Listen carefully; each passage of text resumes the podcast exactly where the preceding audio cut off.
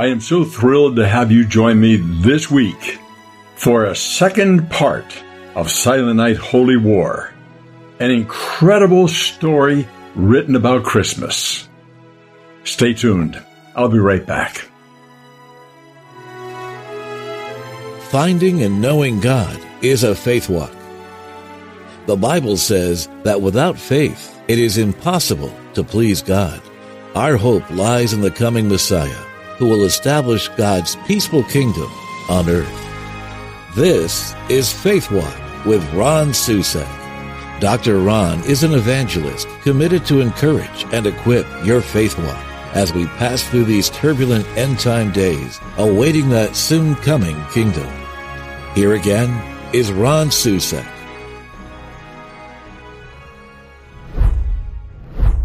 As we begin today, I want to wish you a Merry, Merry Christmas, a blessed time. Don't allow anything to get you down as you focus on what Christmas is all about. It's not about focusing on ourselves, it's about focusing on Jesus Christ and his birth and his Father sending him into this world to become a Son of Man, going from Son of God to become Son of Man, that he might become like us, tempted and tested in all points such as we, that he may become our Redeemer, our Savior, and ascend on high as our high priest who can sympathize with everything we face in this life. And he presents us as an advocate to his father. Oh, it's an enormous story. And I want you to get all of it. But years ago, I was really struggling because I, I found myself really feeling something's missing from Christmas. And I, I, I would blame it on the fact that we've turned so commercial. Everything is about uh, buying something, buy this, buy that and uh, all the music is designed around getting getting you into a spirit of buying it. So, uh, I think that commercialism has actually become a demonic false god. I really believe that because it just grips us, and our we hang everything on it. But in that light, despite that fact, one Christmas I was reading the Bible and I was swept in my thinking into Revelation chapter 12. Now, let me give you the setting. John was on the Isle of Patmos, a prisoner for preaching the gospel of Jesus Christ. And while he was there, one day he was lifted in the Spirit out of his cell and into the heavenly realms, and there Jesus Christ showed him a kaleidoscopic view of all things from beginning to end of time. Imagine that. And John, in chapter 12 of Revelation, received the revelation of what life was really like, what really happened the night that he was born. And is completely unlike most of our Christmas pageants. Yes, I think they should be joyous, and, and I think that we've done a great job. But I do think we need to bring into our pageants the reality of Revelation chapter 12. Well, I, I want to read that text to you, and then we'll talk about it for just a moment. Revelation chapter 12 reads this way A great and wondrous sign appeared in heaven a woman clothed with the sun with the moon under her feet and a crown of twelve stars on her head, she was pregnant and cried out in pain as she was about to give birth. Then another sign appeared in heaven an enormous red dragon with seven heads and ten horns and seven crowns on his heads. His tail swept a third of the stars out of the sky and flung them to the earth. The dragon stood in front of the woman who was about to give birth so that he might devour her child the moment it was born. She gave birth to a son, a male child, who will rule all the nations with an iron scepter. pause there. Did you ever picture that happening at Christmas? Now, in the book, by the way, I, I know I just read to you a lot of symbolism, but I flesh out in the book some of the things I think that that symbolism is revealing. But the most important thing to recognize is that a holy war took place between heaven and hell, powers of light, powers of darkness, God and Satan, as Satan wanted to rally all the powers that he had to devour the child the moment it was born. if you're going to defeat Jesus Christ, that's a smart time to try. But that was absolutely futile, and you know that, and I know that, as all the powers and authority of heaven was behind that child being born. And I wonder exactly how it happened. I flesh out in this book some concepts that I think, and it's in story form. It's an easy read, but I can imagine the angels that revealed to the shepherds that the Christ child had been born. I wonder if they were the same angels that perhaps gathered at the cave where, where Mary and Joseph were the night of Jesus' birth. And I, I see these powers of darkness rallying and thunderously coming with Satan in the lead to penetrate that child's heart and kill it. I wonder if the angels were standing at the mouth of the cave to declare, as they do, the Lord rebuke you. All the powers of darkness dissipating and falling away. Victory was won. A great war took place. We know that. And I wonder the next day if when Joseph stepped out of the cave, if he was wondering, am I going to see broken tree limbs? Am I, am I going to see some damage to homes? Am, what, what took place? No, that was a war in the spirit realm, not the physical realm. But the spirit realm wars are even more real than the physical wars. They really play intensely upon the mind and the spirit. They can even manifest physically and bring damage. But on this night, Satan simply wanted to kill the child. Now, listen. Don't say, Ron, don't ruin all my pretty views of Christmas packages and lights and bulbs and trees and singing. And I don't want to think of a war and something that dramatic. Why not? That's life. That's what Jesus went through to get to you. Not only the crucifixion on the cross to pay for your sins and mine, but the war he fought to step onto this planet that he created. Oh, that really fleshes out what story is all about. Story, great story that, that sticks with you. Great story that reaches your spirit is when there is a villain. And here we have a real villain, not a manufactured, made up villain. This is a real villain called the devil, the dragon, wanting to devour the one who is innocent, helpless in that infant form. but he was born. But prior to his birth, his mother Mary went to visit Elizabeth, knowing that she was with child unexpectedly, and even after her ability to have a child. And after the visit and knowing that John the Baptist, the forerunner of her son Jesus to be born, was going to be born to Elizabeth, she said and evidently wrote down her Magnificat. On that scene, I take you to the Mount of Olives. I think that that's where it may have happened, where she wrote these words. As she's overlooking the city of Jerusalem, overlooking the spot where Abraham was going to offer Isaac in obedience to God, and then God stayed his hand. But he proved his faith.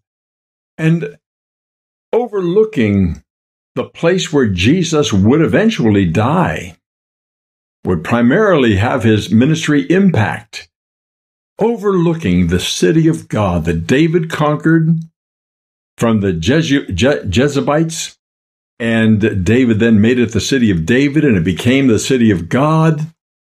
She's sitting looking over this city built by stone and a magnificent wall around it, and, and the eastern gate before her, and a valley between them. And she wrote words that are so compelling. I want to read them to you. Think about these words as I read them. My soul glorifies the Lord, and my spirit rejoices in God, my Savior. For he has been mindful of the humble state of his servant. From now on, all generations will call me blessed. For the Mighty One has done great things for me. Holy is his name. His mercy extends to those who fear him from generation to generation. He has performed mighty deeds with his arm. He has scattered those who are proud in their inmost thoughts.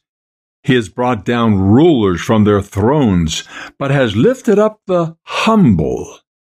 He has filled the hungry with good things, but he has sent the rich away empty. He has helped his servant Israel remembering to be merciful to Abraham and his descendants forever, even as he said to his fathers. Isn't that magnificent? The Magnificat.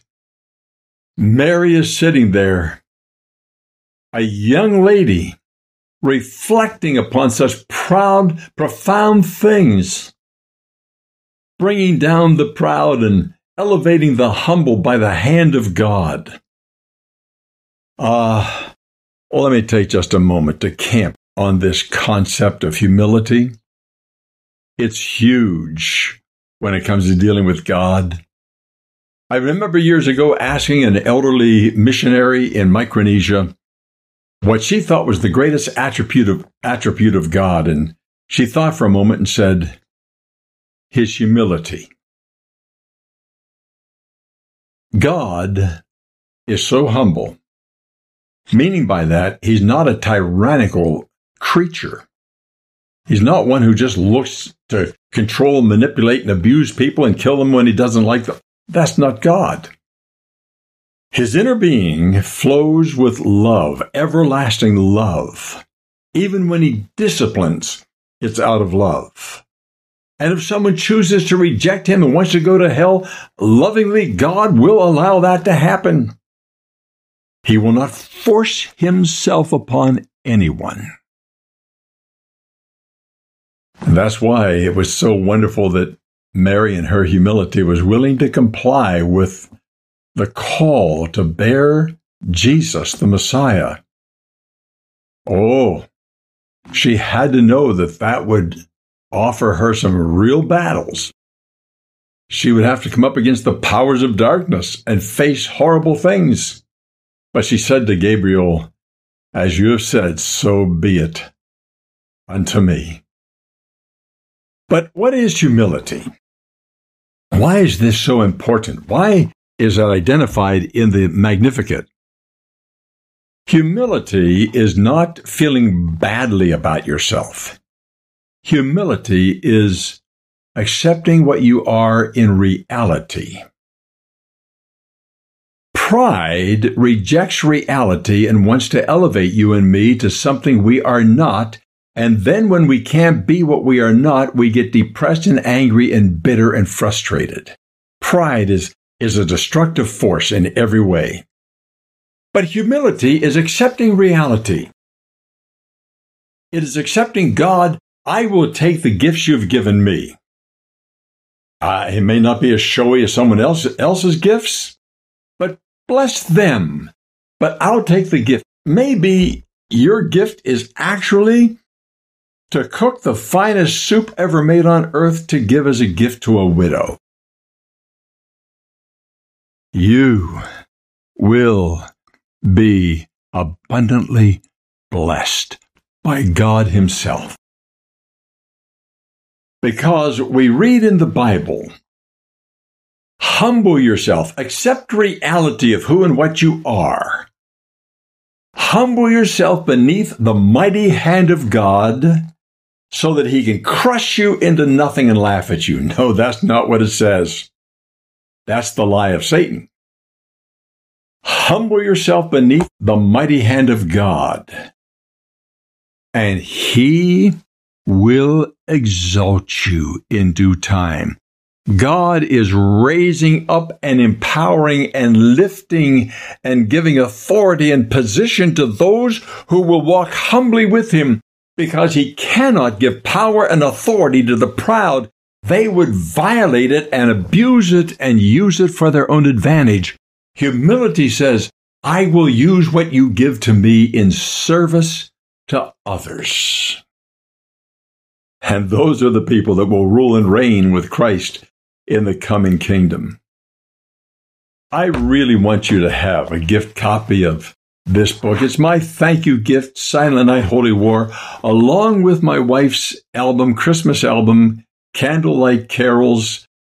And I want you to have them as my thank you for helping us continue these programs that are now reaching globally on television stations, on streaming platforms, on podcast. And uh, in order to fulfill this, we really need you to team with us. And Dan, Dan is going to tell you exactly how to do that right now. Dan? The stars in the bright sky look down where he lay. The little Lord Jesus asleep on the Dr. Ron's wife, Diane, is held in high esteem as one of America's finest gospel artists. Now she brightens our Christmas experience on her album, Candlelight Carols. Dr. Ron's book, Silent Night, Holy War, won first place gold in the IPPY Global Awards. While carefully following the biblical account, Dr. Ron brings to life the people surrounding the birth of Christ. You'll feel as though you're witnessing the events of our Savior's birth in person. Now, as a way of saying thank you for standing with us in our ministry, we'd like to send you a copy of Diane's Sacred Album and Dr. Ron's book, Silent Night, Holy War, when you partner with us by way of a gift of $50. Join our team by going to faithwalk.org and clicking on Partner with Us. What do you suppose it was like the night that Jesus was born? You know that he was rejected from the inn, and think about that. Had he come into Bethlehem uh, on a camel, bedecked with all kinds of jewelry, and uh, he and Mary were from a prominent family of authority and power, I'm going to tell you right now, somebody would have given up their hotel room for them. Oh, they were commoners. Carpenter, and the woman he loved, pregnant. Who's going to give up their room for that? So they stuck them out in a cave where they kept sheep. They didn't have barns in the Middle East, they had caves. And uh, so they were in a cave. And while there, that night, this was the night of nights.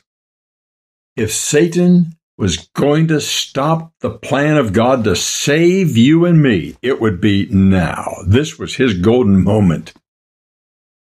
And I describe it in the book as best I can. We don't have the exact description. We do know the event happened. So I'm simply fleshing out what it may have looked like for this event to happen. Satan calling all the powers of darkness that he has at his disposal. The third of the angels that departed heaven with him to come and rally. And I wonder if they did not rise as high as they could and come streaming down with Satan in the lead, his finger like a dagger pointed directly at the infant's heart in order to penetrate the cave, kill that infant, and end the plan of God and capture you and me in hell eternally. Those were the odds. That's what we were up against.